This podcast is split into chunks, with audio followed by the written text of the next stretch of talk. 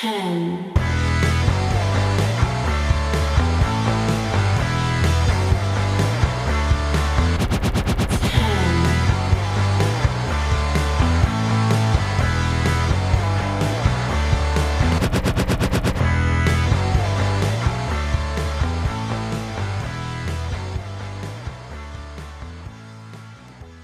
Hello and uh, welcome to LOP Radio Raw Review. My name is Matt Mayer, aka Imp. Check the audio imp. I think that's fine. And Mustafa Ali is revealed as the leader of Retribution.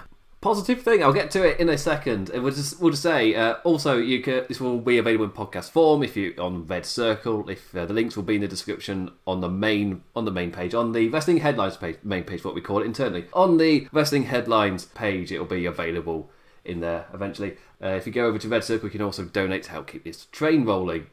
So it takes a lot of time, especially with New Japan uh, Pro Wrestling with the G1 Climax. A really long day doing stuff at the moment. So G1 Climax, it's four shows this week, bloody hell. But this was the final Raw before the WWE draft kicks off this Friday, and it was a very, very competent Raw.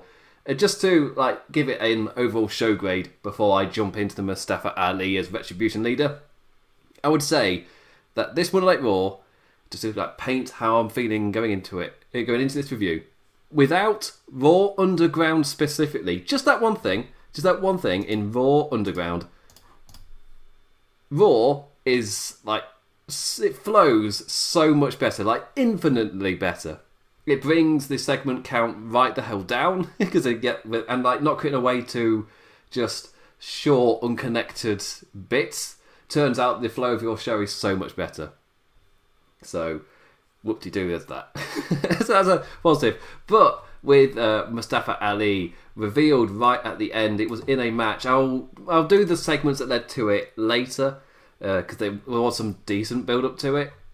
There's like little not little things. Then suddenly last week makes a bit more sense where Mustafa Ali was walking out of the Hurt Business's locker room and was seemingly like, what's going on there? Well, if he's the leader of Retribution, they maybe decided last week on that, so they put something in. So it's like, no, look, there was foreshadowing, even though it, uh, it was technically, if they do it the week before, that counts as foreshadowing. So applause WWE because normally when you're writing week to week, that make that literally makes it impossible to do foreshadowing because you don't know what you're doing next.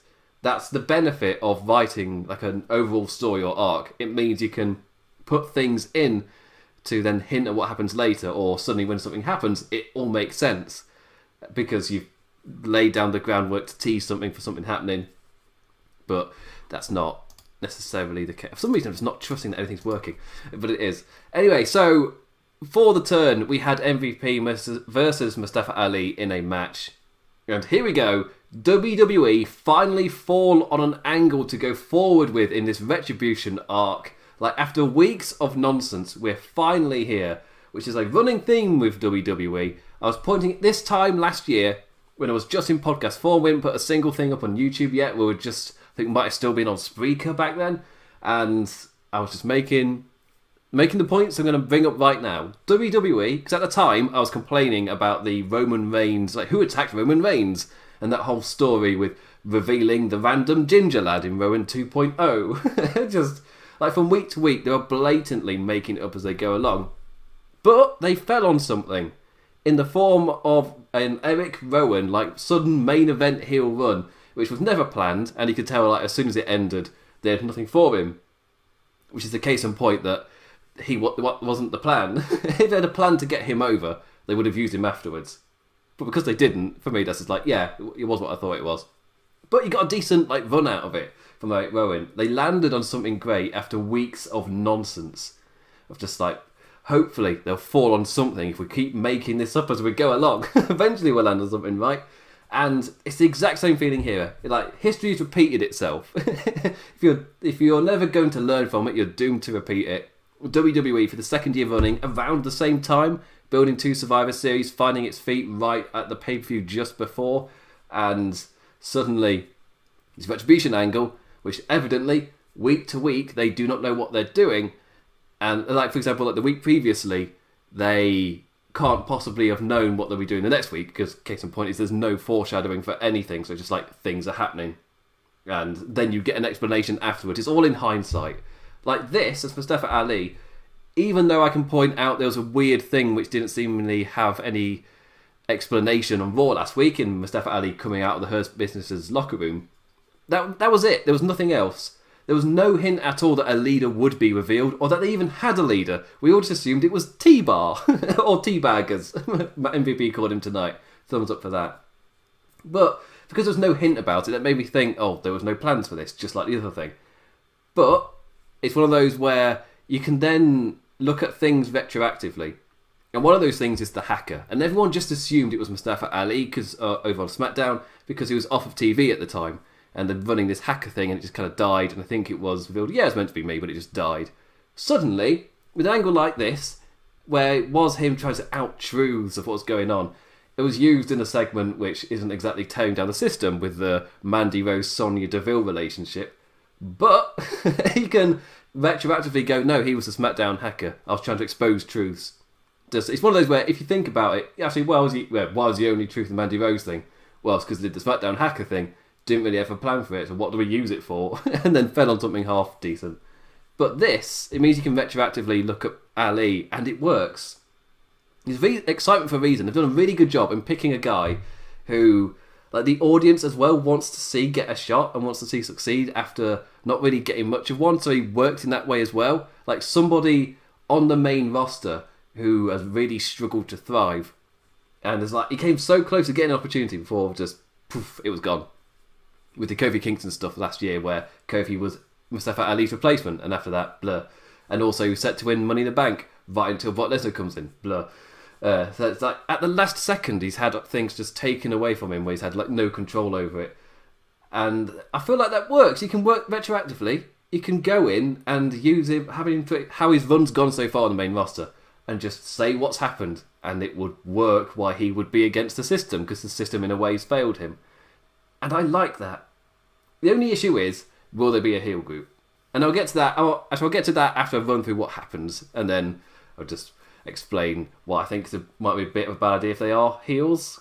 but uh, anyway, so Porter showed some real aggression in this match. In after losing to Mustafa Ali in the six man last week, he was out to get revenge or retribution. can't use that word anymore. It's so annoying. In wrestling, you use the word retribution to describe something so often. it's just oh, it's just taken out of circulation now. Or you have to always say pardon the pun. Uh, when Ali showed some fight back, the other two lads jumped in, but the lights flickered and Retribution arrived. The ring surround. There wasn't really much of a match. It felt like there might be, and then yeah, the ring surrounded. Ali then appears to fight with the business. The four of them standing in the centre of the ring. Ali then slides out of the ring to step up to Mason T-Bar on the ramp. MVP smiles, it's like, "Her, this guy's got, this guy's got guts," or or this guy's gonna get his ass kicked. Uh, I'm happy that he's taking the bullet.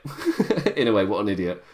But he then just turns round and he reveals he's their leader. He is on Retribution's side and orders them to go and attack. They do. Ali orders the destruction with other hooded goons as well. Like our three master amigos run riot over the business, ending with holding the steel steps up for T-Bar to drive Lashley's headfirst into it all posing in the ring after behind their new leader, who raises his hand up as normal before clutching his fists as the, as the lights go down. And that segment lit social media ablaze. it was just suddenly, yes. it just this group, which was seemingly dead on arrival, suddenly you give them a face in Mustafa Ali, someone that we can get behind, getting a character we can get invested into. We're not getting invested in T-Bar Mason Slapjack. like, come on, seriously. But we can get invested in Mustafa Ali. Suddenly, this group has a bit of gravitas to them. They've, something you can build around, something you can build to Survivor Series as well. Suddenly, I'm interested suddenly it's it sparked my interest. Uh, again, he's a perfect choice as well, just because he was really struggling to kind of get on television and the fans wanted to see him have an opportunity. The only issue is if they're meant to be heels. So this is kind of where them feuding with the Hurt Business might save them. For with the Hurt Business, they're heels who now and then do face things, so it's a little bit confusing. At times like, oh, they they're, they're stepping up for the company, but you don't, you are kind of getting what you asked for with them, where they don't necessarily have your company's best interests at heart long term. They're quite selfish for themselves. So yes, Adam Pearce gets them to help in the short term, but long term, he's going to owe them things. so you be careful there, Mister Pearce. But retribution as heels, I'm not entirely sure that's the best idea. Is that the lesson was Daniel Bryan. When Daniel Bryan really worked as a heel, in spite of the fact that everything he said, like like every millennial watching, like everyone just watching it was going, he's right though. like every word he's saying, like he's totally right. But it really worked as a heel. Uh, I'm saying that as again, as a millennial, I can watch that and I can say, yeah, like I have, I was fully behind everything he was saying, but I also totally believed him as a heel. So I'm, I'm not just saying just because he's right doesn't mean I can't cheer him. So it doesn't mean I can't boo him. Uh, that, that's the case voice there. He worked as a heel, and he worked, and he had kind of gravity. So there's weight behind him because I am listening to what he's saying, going, yeah, but he's right though. and with this act, it has that potential. And I'm not the only one that's made that comparison. I was happy when I, I put that in my notes that I go to social media and see loads of other people have made that same comparison to Daniel Bryan, where they're expecting the words of Ali to somewhat ring true, which just gives even more weight to the group. Just what he's saying, there's actually some substance to it. The grievances he's had, it's like, yeah, I understand, I would too, type of thing. that really, that really, really helps kind of ground this floating nonsense.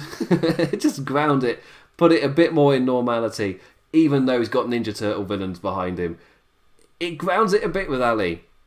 The only issue is uh, I've seen a few other people pick on up on it as well. Mustafa Ali is such a fantastic babyface. He's so good at getting you behind him and believing in his cause that at, at least it would be at least that makes it believable that he will be able to get people to believe in his cause because we've seen him be very very good at that. That is one of his uh, strengths is being able to do that with his words, but not as a heel.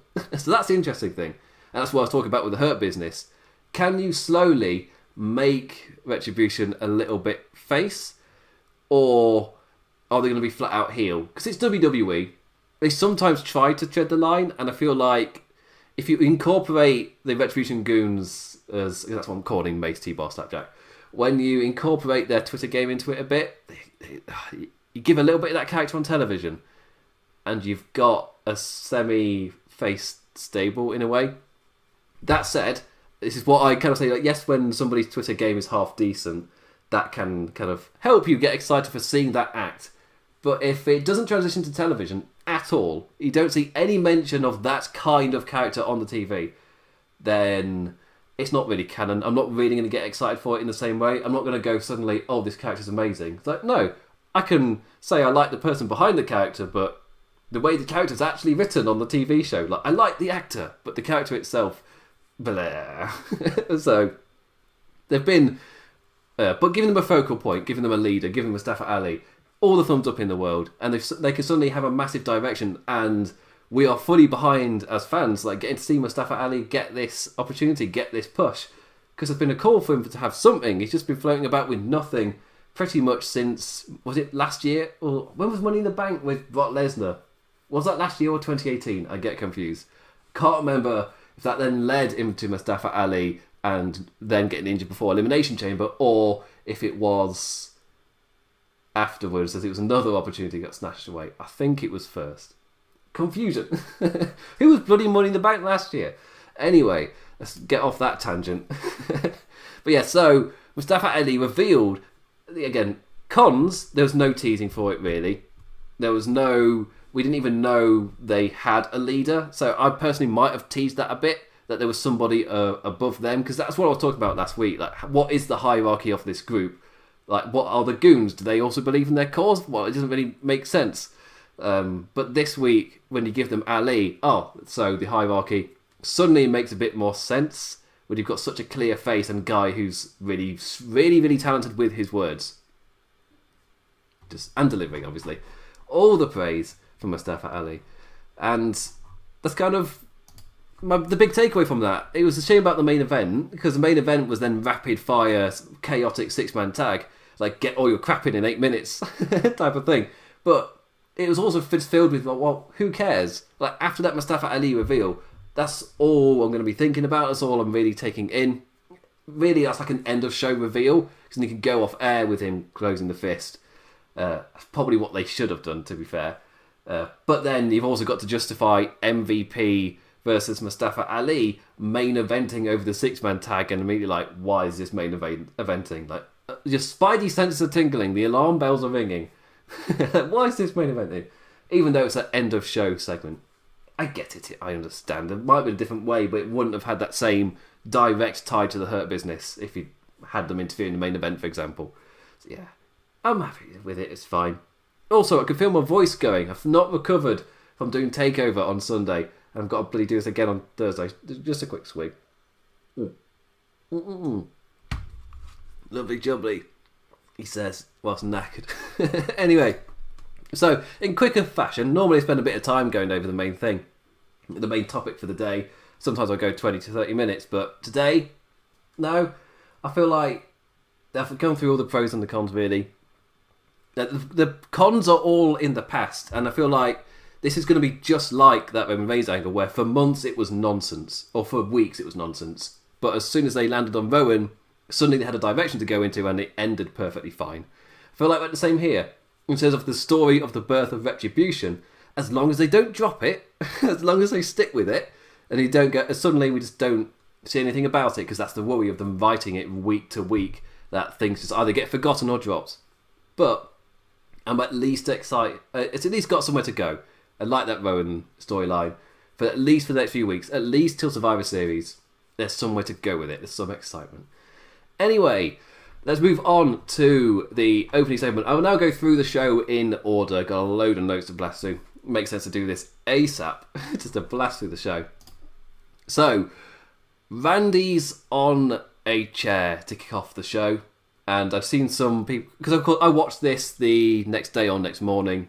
Today it was like around the G1 climax, so I watched it. I started it and then had a massive gap before coming back to it, and this being the first thing I saw, not exactly lighting the world on fire with a hot opener or something to bring me. It was delivered well enough, the Randy Orton promo that kicked off the show, but it did absolutely nothing to pull me into what's happening. Like I, he went on for like eight minutes, and it's not grabbing my attention, even if it's delivered well. Like he's making sense. Of course, he'd be pissed at what happened in the ambulance match. Uh, the delivery was on par with Orton's top match, top notch year, but like I'm also done with the feud now, which also doesn't help. Like, why do matches have to happen again and again, back to back to back in WWE? Um, I mean, it's a lot easier to write week to week without much of a long term plan that way, just doing it week to week. But, uh, like, the, again, you're kicking off with a Randy Orton in the chair promo, which is fine. Like, like when he did them against Edge, it was very similar to that. Like, it's delivered well enough. It's just that they had such a perfect ending, like with the baddie receiving all his comeuppance at Clash of Champions. There's no reason for this story to continue. And the reason we've been given is the story is continuing because it is. so because I'm Randy Orton, damn it. That's why it's continuing. It's like, but in terms of like the flow of an arc, you received your comeuppance. That's the end of the arc. That's it. Nothing else. Like, why is this story? Like, the story is finished, but like there's no reason for the story to continue. But it's dictated by the WWE's wrestling schedule slash booking ideology that it must. It's like, well, you've got to do three matches, and we've got one more pay per view before Survivor Series. So you've got to have a match at Hell in a Cell inside Hell in a Cell. So, ah, and of course, them they can build it as their rivalry hitting one final peak at Hell in a Cell. But as a viewer, it's like, well, you've told your story. You did that beat with the comeuppance against all of the legends. That was a perfect end note. What? So in terms, like, you finished your story, but you've not finished your kind of wrestling line of pay per views.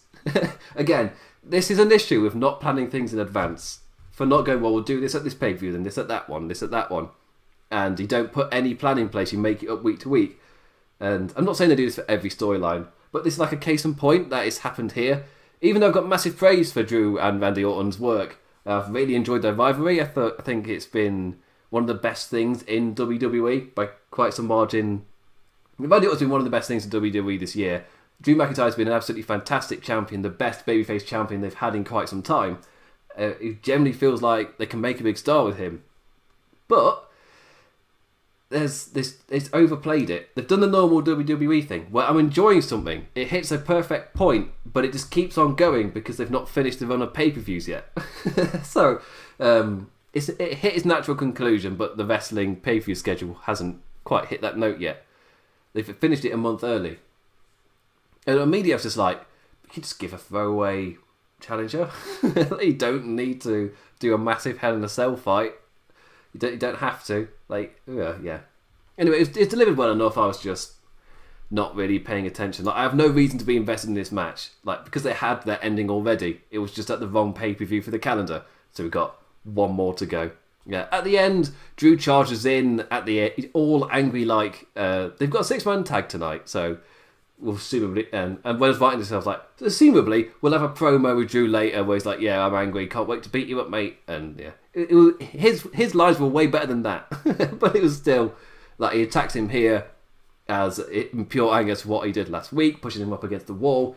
Later, he will then deliver slightly more calmer but just as directed words, and uh, at Hell in a Cell, you kind of build to it. Like they're doing a decent job of building to it. It's just that the store the story's finished, so they gotta think of a way to do it next. Anyway, so I doubt no matter what they do, it's gonna have to be something really special to get me to care when they're hitting similar beats they have already. They're and they're, they're hitting them well, but uh, like, I don't care. I'm done. Uh, anyway, so after this, to definitely pull me into the show, uh, Zelina Vega with Natalya and Lana versus Mandy Rose, Dana Brooke, and Asuka. Talking of matches that having to happen over and over, Asuka and Zelina rolls on in spite of the challenger losing clean twice in two days. Why would Asuka give a crap about being in a match against Zelina? She she fi- she finished. She beat her. Why would the champion care? Why would Zelina even get another match? it's a rule of three, uh, or at least we need the champion to be in be in a match, and we've got a kill time before draft. So, yeah, like we get to see in the match itself. We get to see Zelina's smarts at play again Lana and Natalya are finally working as a team, as in working well as a team. They're becoming more and more oiled. There, uh, as in as a team. only using terms where in wrestling they mean other things. but yeah, they uh, they after easily getting beaten and destroyed. Like as soon as Lana get in, they just get murdered. Like now there's a bit of coordination to them. There's a bit of oh, not coherence, uh, a bit of Let's leave that. What's the bloody word I'm trying to think of? Cohesion, that's it. I was so close to it first time. There's cohesion within the team. You can see that developing. And like week to week, there's a little bit more. I feel like that's WWE. I don't normally praise WWE for, uh, for subtlety, but I feel like that's a little subtle thing that the team's getting better. They're, they're not winning, but they are getting better at losing. I guess if that's a compliment. Uh, anyway, um, but uh, Rose and Dana Brooke have had like an immediate impact on the division as uh, as well after debuting last week, so that continues. Like also really highlighting how there isn't really anyone set for Asuka, which is perfect timing for a draft. Eh? Just suddenly you can bring somebody in and immediately give her a challenger. Peyton Royce seems to have disappeared off the sun after having being after showing a half decent breakout. I think was she on last week or was it the week before? Because no, Asuka's been facing Zelina Vega. Yes, when Peyton Royce had a match against Asuka, like, oh, they're maybe building something here, but it's been two weeks with no Peyton Royce, so maybe not then. Uh, in the end, Asuka gets in and beats everybody up. What a great match! what a great way! What a what a great structure to a match. It's like, yeah, we're going to go back and forth. It's going to be relatively even. And she gets in and beats us all up. so that was basically one of it, but with a little bit of a story note at the end where Mandy Rose makes a tag and uh, gets in the running knee for the win after Asuka dominated everybody. Uh, she gets the running knee to get the pin and the victory. Just in time for Shayna Baszler and Nia Jax to return to Raw all healthy like, once again to put Lana through a table. Oh, the poor lass. How dare your husband leave us for the enemy we're not competing against? and what's this, four times Lana's now gone through a table? Like in a row? Like, oh, the, the poor girl. again? Really? Do you have to go through again? Uh, yeah. But this was then setting up the fact that the Raw Tag Team Champions are back and they are defending their titles against Riot Squad later in the show, which was meant to be taking place on pay per view. But of course, with the sudden COVID alert and a whole load of talent weren't available, I'm assuming Cedric Alexander is still off the card because of that same reason. But yeah, so got talent drip feed returning, and yeah, it's fine. I guess the division needs a shake up and uh, I guess not really much to complain about really when the draft will come and likely liven things up. We'll see. Uh, after this was R-Truth's WWE mock draft. I guess I'll quickly get through this. the the audacity of him to split up Ninja 1 and 2. Oh. Uh, when Janitor in disguise for the second week, I guess playing off Randy Orton. But it's Drew Gulak this time. Truth trips over his mop bucket and gets rolled up and Gulak shouts like "See you next fall" as he runs away victorious. And obviously, next fall is later in the show when he loses the title. Uh, MVP walks up to Mustafa Ali, Apollo Crews, and Ricochet. He's heard them talking about the draft, and as an experienced veteran, he wants to wants them to know like just how these things can change a career in an instant. He lets them know that ahead of Friday, there happens to be an opening in the Hurt business, like it's all right. Cedric said no at first. I'm not going to push it, but he he came around eventually. He tells them to think about it, and afterwards it's Ricochet who the camera stays on whilst he has a little think about it. Uh, as the others kind of just immediately left dismissing it. We know why. Mustafa Ali didn't even consider it. Apollo Crews is just too pure of heart. but Ricochet, oh, is Ricochet? Is he is he actually feeling the influence of MVP? Again, in terms of MVP's character, where the, how the Hurt Business came together and how he was consistent, how the rivalry started with him asking them to essentially join his group, to join his business, become to become CEOs with him. But they were saying no, didn't like his ways. But is that continuity of there was a reason he asked them in the first place. He believe he really generally believes they're extremely talented. So it would make sense he'd make continue to make offers to continue to be like, no, like you generally are good. There's a reason that I'm offering that, even if you watch the run of matches, they come off a little bit as geeks. The lines Ricochet gets given really doesn't help. like the lines Crews and Ricochet are meant to, like these are the baby faces telling jokes. They're so bad. they are so bad. Uh, that yeah, it's one of the things where in a movie, they're the lines you'd give the dorky villain before the hero punches them in the face or something but like a quick comedy knockout or something like that. But here they're meant to be the faces. like, uh, okay, no, maybe not. But yeah, but but again, I like the continuity of MVP. There's a reason he went after them in the first place. Uh, anyway, this then led into Seth Rollins and Murphy with the start of their arc for the night, and they were facing Dominik Mysterio and Humberto Carrillo in tag action. And after a recap Seth gestures for Murphy to give him the mic, uh, but the Aussie's reluctant. Says he's been the perfect disciple for months, but I said that word so weirdly. but after what's happened these past few weeks, if you want me to still be so, you need to apologise. To Aalyah.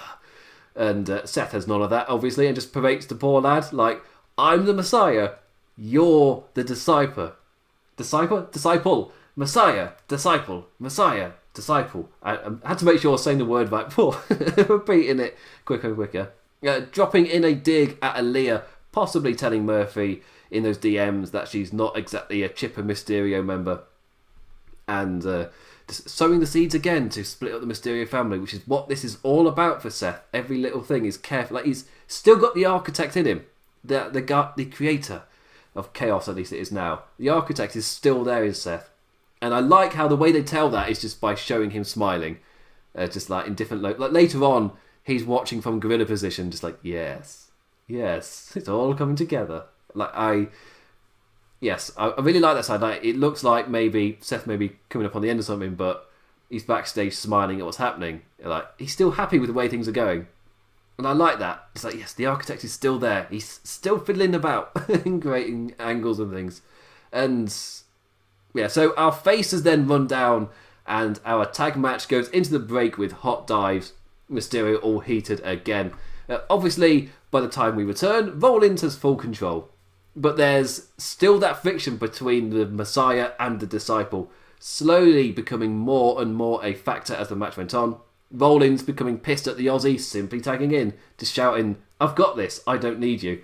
Or when he when Murphy then ran in to launch Mysterio over the barricade to save Seth Rollins from getting beaten up. Again, Rollins is just pissed that Murphy did that. Uh, but in the match itself, Murphy was running riot. Like every swing of momentum came after Murphy did something which was the right thing to do, and Rollins' reaction was just like so it was it was it was overblowing with reactions, and that then cost the momentum of the match. His disciple was cleaning up, and he's the one who secured the win. Uh, but he did so in pure dissension. Murphy then walking up the ramp, muttering, "Wait, you don't need me, do you?" And Rollins cuts Chase, still angry as hell. There's this angrily take, taking off the wrist tape, the rest are doing anger, just to show that they're angry, and the people in the back can see. Take the biggest piece and just wrap it round, like, oh, I'm so angry. Uh, yeah, that more of that later. Uh, Strowman is backstage. Know, SmackDown Superstar Strowman just ahead of the draft. They this is the second time the draft kind of gets properly mentioned by the wrestlers and the world, and he's angry. Uh, there's no Raw Underground again. In brackets, I just wrote, "Yay!" Don't get Raw Underground. And as I was saying earlier, the show flows so much better because Raw Underground wasn't there. But because for the final two hours, you're not cutting back to these short seg- these short fights that are so unconnected from the rest that's happening. It's like suddenly the show really flows because in terms of building to the main event, you suddenly got a straight line rather than oh, but we've got to dart up here, then dart down there, go this way, then back back to that thing again. It's like no, it's just a straight build, just a straight line. The show flows so like infinitely better. so personally, I would like I wouldn't mind Raw Underground being dead, but because they keep mentioning it, So think oh like after the draft, so it might not be on the show next week, but the week after that, it may be back again permanently.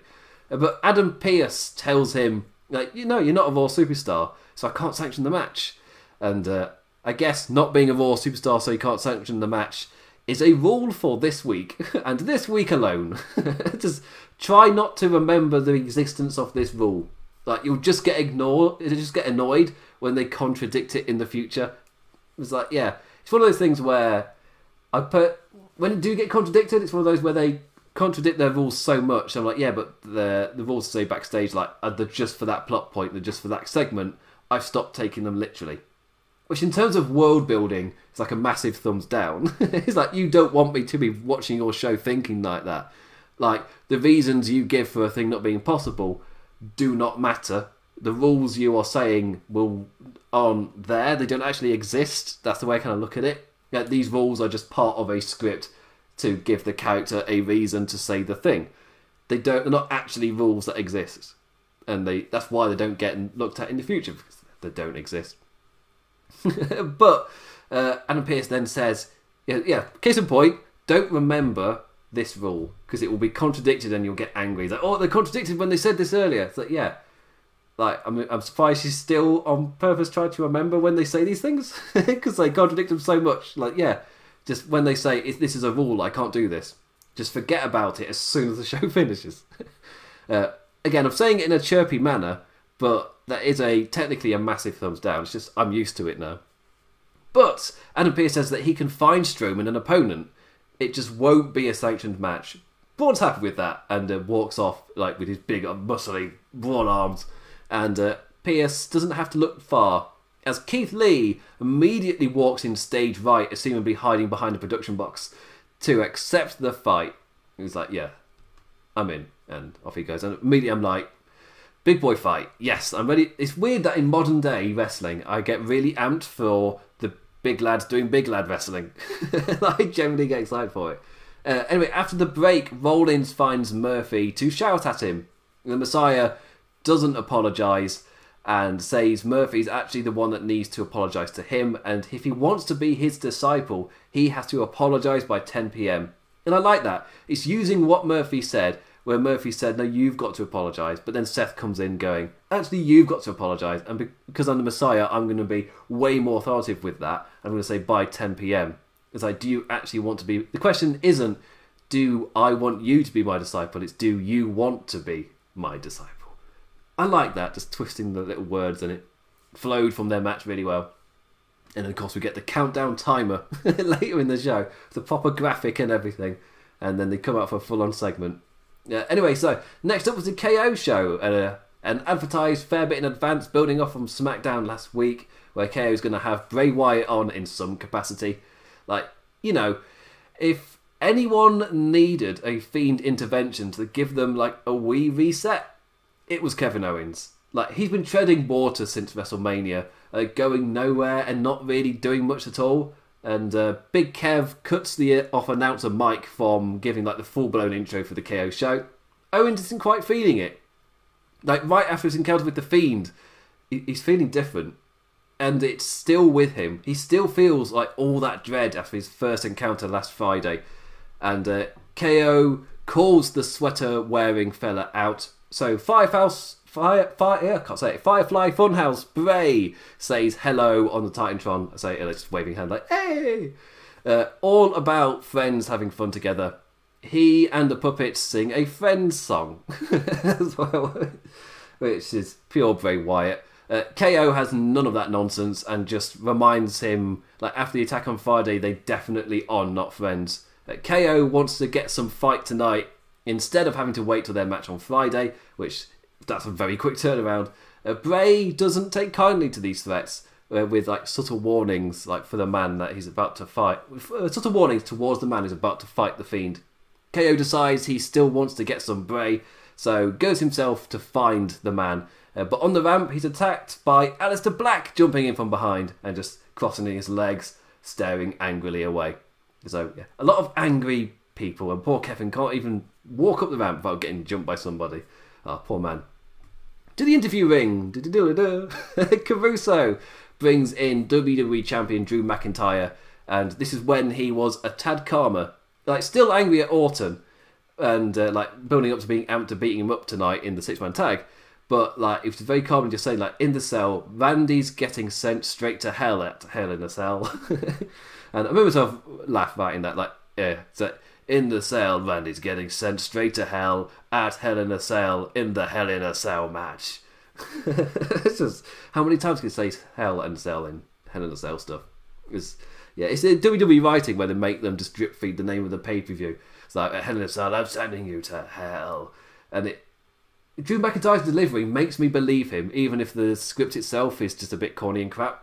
it's just it's the same line you hear every week, and I swear Randy Orton pretty much to say you don't know what hell is. And this week, and this week, Drew McIntyre's like, I'm not gonna send you to purgatory. I'm gonna send you to hell. It's like, oh, at Hell in a Cell. That's convenient. it's just, uh, they only start talking this way when it's this specific pay per view. They never talk like that before or after. uh, but yeah, it's the WWE marketing way, and again, something I've become used to. But when you analyse it, it's weird. like a lot of stuff in WWE uh, Braun Strowman promo VTR that he might maybe perhaps be getting drafted to Raw given he's practically on the show already. And this led us into the exhibition match Braun Strowman versus Keith Lee. And ooh, there's some big boys. a new big man for Keith to bask around. Commentators let us know that this match won't count to any wins or losses. Like, which didn't matter anyway because they just immediately brawled ringside and into a count out.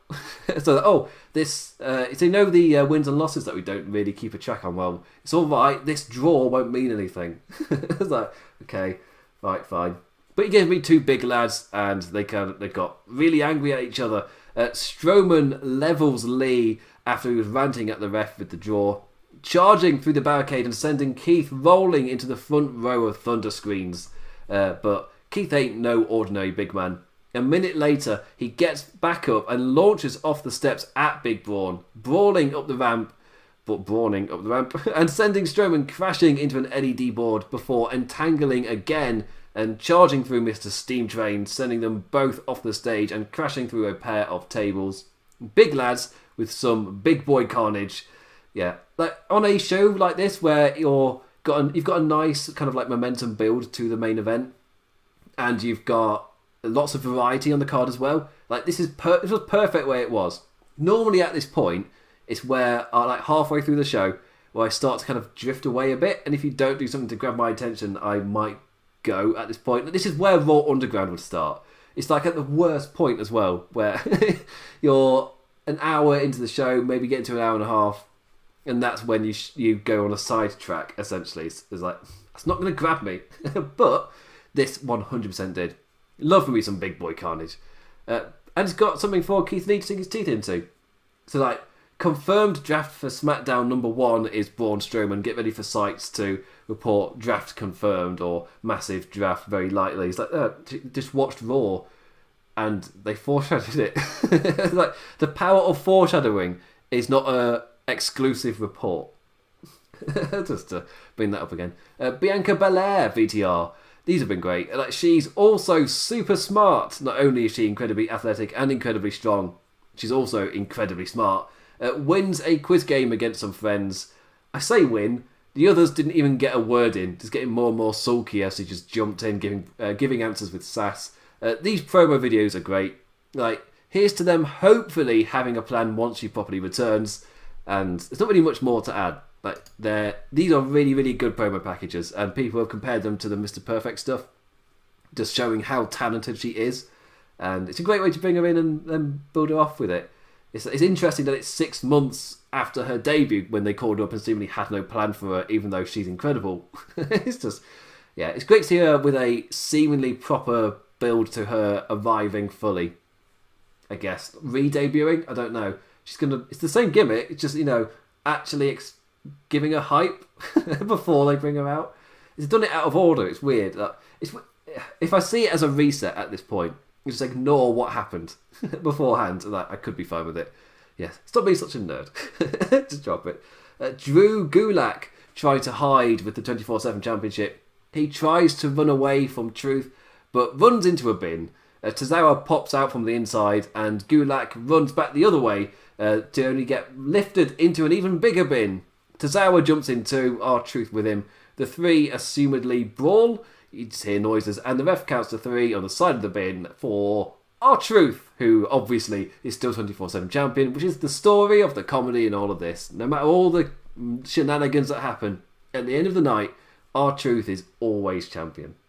So they're fine. I would 100% skip past them if I wasn't doing these reviews. If I weren't doing these reviews. And yeah, it's 24 7 championship. It's comedy stuff, but not like. I'm a massive fan of Toru Yano. I really respect comedy in wrestling. Uh, again, I just bring up that's probably to do with my outside wrestling life having involved comedy. So I guess I'm more accepting of seeing it in different art forms. I don't know. I'm a chipper chappy anyway. I don't need everything to be super serious 24 7. I'm fine with a bit of comedy on this variety show, which again I've already praised for having variety. Uh, but that doesn't mean I find it funny.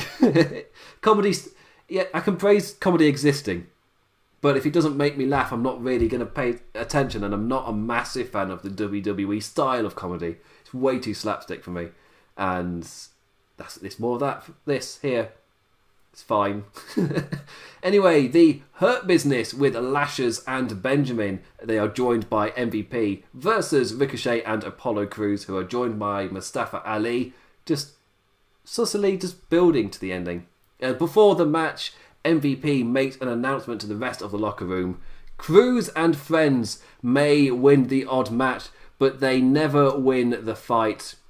He puts Retribution on notice for the distractions, costing them matches, and uh, also calling T-Bar Teabag with no pause for comedic beat. so it's like 10 out of 10 for Porter tonight. he was just. It, that was. That was really well done. I really, really liked that. it just just calls him teabag and doesn't even pause. It's just like, uh, yeah, like didn't even like I've done an insult here. I'm going to pause for a second. No, it just got on with it. I really like that. And uh, oh, Ricochet's Ricochet's lines are a bit guff. so yeah, the delivery isn't amazing. Just the whole the whole like nah pass. That's done so badly. it's just I'd say it was worse than my delivery there. My quarter to one in the morning voice going because I've not recovered from my last late night show. just and I still it was still better than whatever that was. Uh, but when that's the case with Ricochet, where his delivery isn't that amazing with lines anyway, like why on earth do you keep giving them to him? like, if the peg doesn't fit, stop trying to press it in. it's just every time to be, be like, no, it doesn't fit. Every time you get Ricochet to say these jokey lines because that's how The Rock did it, well, he's not The Rock. he's a different person. Why are you trying to write him like he is the same jokey character when he clearly that's not to his strengths? I don't get this. Uh, WWE seemingly has to fit a lot, like all their baby faces, into the same hole when they uh, just play them to their individual strengths. I don't get it. it's a strange one. Uh, anyway, was this match good?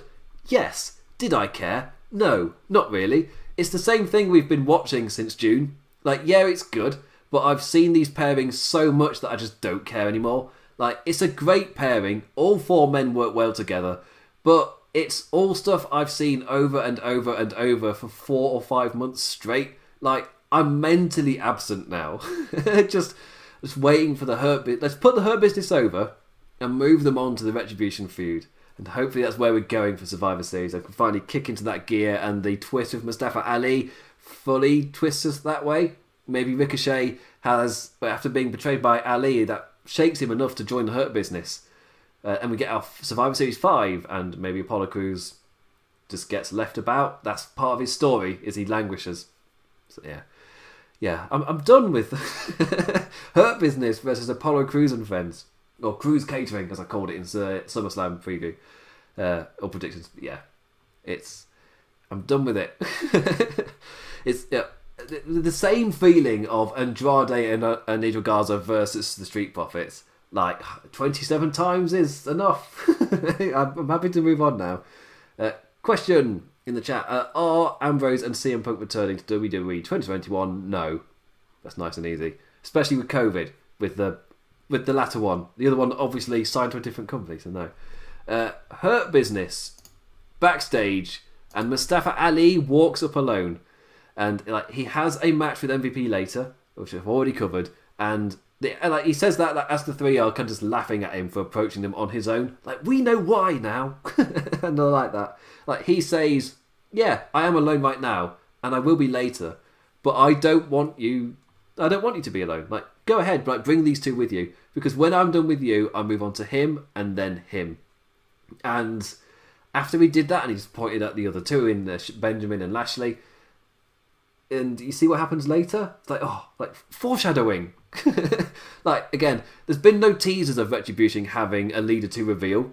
The whole thing is a tad sudden, but retroactively it does work, as I said at the start of the show. Like I've said before as well, like WWE are great at writing themselves into a nonsense hole with week to week randomness, but in the end, looking they then look back at what they've got and they put the pieces together after the fact in an impressively coherent manner. And that's what this Mustafa Ali thing feels like like only to go and do it all over again. like they write a nonsense story, they somehow land on their feet and they patch it up all together after suddenly one week taking stock and just looking back and seeing what they can use. How can we make this make sense? Then they do it, only to then start the process all over again. Which again, that's why I brought up Roman Reigns last year. It felt so similar. The same feelings I got last year. They've just repeated the process. Uh, but more often than not, they're nonsense big angles. Like they have no plan for, they have no plan for, and are awful for weeks and weeks until they fall on something. I.e., top heel Rowan last year, and now top heel, assumably Mustafa Ali. Again, I've put a bit more in there to make it a bit more elaborate than just top heel Mustafa Ali, especially as he's so good at getting people behind him and getting the fans invested in him as a guy that can save the world or a hero yeah, uh, it's interesting to make him a heel. Anyway, on to the next segment, and it's Murphy Apology O'Clock. Ding, ding, ding. Uh, the disciple awakens in this segment. Well, they've been building to for weeks, maybe a couple of months, and he's had a full hour to think it over. But when Seth presses him, getting angrier and angrier, Murphy still gives no answer. In the end, after grabbing the Aussie by the beard, uh, Seth gets tackled down with fists raining down. Uh, Buddy Murphy has had enough. Well, he doesn't have a first name anymore, does he? Murphy has had enough. The two brawl to ringside. Seth attempts to use a kendo stick but ends up on the end of it himself. Murphy whipping him back into the ring, hitting the Messiah whilst asking Seth to be the one to apologise. And he does. Fully saying sorry for bringing Aalyah into this. He, I didn't mean to, didn't mean to. But it's a trap. Sorry, but it's a trap. Gotta make Star Wars reference. Downing Murphy and digging his thumbs into the eyes before relentlessly going whipping crazy with that kendo stick. Aalyah runs down to save Murphy from a chair wielding Rollins. The whole Mysterio family shortly out by her side. And in Gorilla, it's what I mentioned earlier. In Gorilla, Seth smiling at what those actions have done to the family. Just like the splits showing over, over the, the splits showing in the family with them kind of becoming a bit more fractured over what to do with Murphy of how to take him. And a massive fan of that. Especially when you put that with the Seth Rollins things like, yes, it's all going to plan. The family's becoming fractured. The seeds have been sowed. Yeah, massive thumbs up. And uh, yeah, after last week, I went on my entire rant, shifting the focus to Seth Rollins. I feel like it's eased me a bit. I feel like that was the this week. It tackled it a lot better. There's still the like, is this really the right time to run a romance angle angle between a 32 year old and 19 year old? Yes, technically it's moral, but trying to think the way to. I hate getting into this hole again. With it, the timing is bad because of speaking out. You don't really run this angle right after speaking out, right when your company is still PR wise in the doghouse, especially with like the dealing with Velveteen Dream is still a very apparent PR disaster in how they've handled that, and they're not WWE have not been let off the hook, and then they've run this angle. It still feels a bit, uh, but the focus being not entirely on it and it being a part of a bigger story, it helps a little bit. I'll be honest, putting the focus onto Seth a lot and his and his and Murphy's relationship and it's all a, like a play by Seth Rollins. Like he's he's the one control. He's the puppeteer controlling these puppets. It's it's different. I like that. Anyway, I see where it goes before I have a full on moan. to be fair, like on week one, it didn't give the best taste. Week two, a bit of a better taste. If I'm, it's the issue with this doing the show like this, in terms of just judging it week to week, I don't have anything else to judge it on and later down the line in hindsight, I'm like, mm, maybe I overreacted a bit there, or mm, maybe I should have seen the warning signs. but it's uh, it's week to week. I don't have anything else to base it on. And with WWE, there's a running theme of the ah, uh, it might be bad now, but we'll see. They'll let it grow, and trust me, in like half a year it'll be fine. And more often than not, when for the stories specifically, you say that with quite often this. Um, sorry, I've stopped believing in it. Anyway, the WWE Women's Tag Team Championships, not Raw. That's why my lip wobbled. Shayna Baszler and Nia Jax versus the Riott Squad. The challengers with a decent tactic in this match was meant to be on Clash of Champions. Uh, quickly trying to ground Nia, but sooner rather than later they're quickly finding themselves flattened. The champs showing increasing tag team fluidity, fluid, uh, fluidity, joining together to beat the poor lasses up, connecting on that one thing they both enjoy beating up people. Uh, Shayna having fun torturing Riot's arm. Uh, Liv ran a bit of fire with the hot tag, but eventually had her head knocked off by a Nia Jax clothesline. A something of a repeating pattern. The champions with some dominance, the challengers showing a stretch of fire, but eventually they get caught and Ruby Riots tap into the Kirifuda Clutch. So yeah, not really much to say. The women's division in on Monday Night Raw has seemingly needed a refresh, and the draft couldn't have come at a better time. Uh, at least Rose and uh, Dana Brooke add something to it, but there's still the draft is like so necessary for them. Uh, yes, there are the two women in the Retribution stable, but uh, again, writing that week to week, who knows when they'll give them like something to play off next. Uh, the Street Profits are ready for their main event billing. They don't need night vision goggles to see Randy Orton. They somewhat set this up last week with the Street Profits popping in to say hello to the legends and like, hey, I give credit to WWE when they genuinely set something up on a previous show. As I was saying with Mustafa Ali earlier, oh, that that suddenly has a bit more weight to it. That random thing that wasn't explained, but uh, Drew greets them and they start walking, and I'm like, wait, I mean, they might be going a while because we've just been told there's the MVP Mustafa Ali match next. so, and they start walking towards the camera. I mean, there's a whole match and angle to go first, so like slow down. I don't know. that walk to the ring is going to have to take you 20 minutes, so you're starting a little bit early. Uh, then we did have the MVP and Mustafa Ali a kind of awesome reveal for Retribution, or at least promising reveal. It's something they could play up there. And the main event was the WWE Champion Drew McIntyre and Raw Tag Team Champions Street Profits versus Randy Orton, Dolph Ziggler, and Bobby Lee Roode. And this match was all energy. Or all energy. Let's sell it. It's the final segment. I'm going to bed after this. It's all energy. Um, get in all of your crap, like your 15 to 20 minute main event match condensed into eight rapid, rapid fire. It's the all out main event. Suddenly, oh crap, we've run out of time. Let's just blast through this. Like, honestly, after the major Mustafa Ali reveal, this was exactly the way I would have wanted this. Like, anything slower and I'm zoning out. So, good stuff. Like, especially as a way to carry feuds on without setting anything else major up, like right before a draft. Like, nothing amazing. It was obviously there, there was no moments with obviously no moments to waste. It just went bang, bang, bang, bang, bang at, to the end, excitingly fast without being anything special. So, good WWE telly, I guess.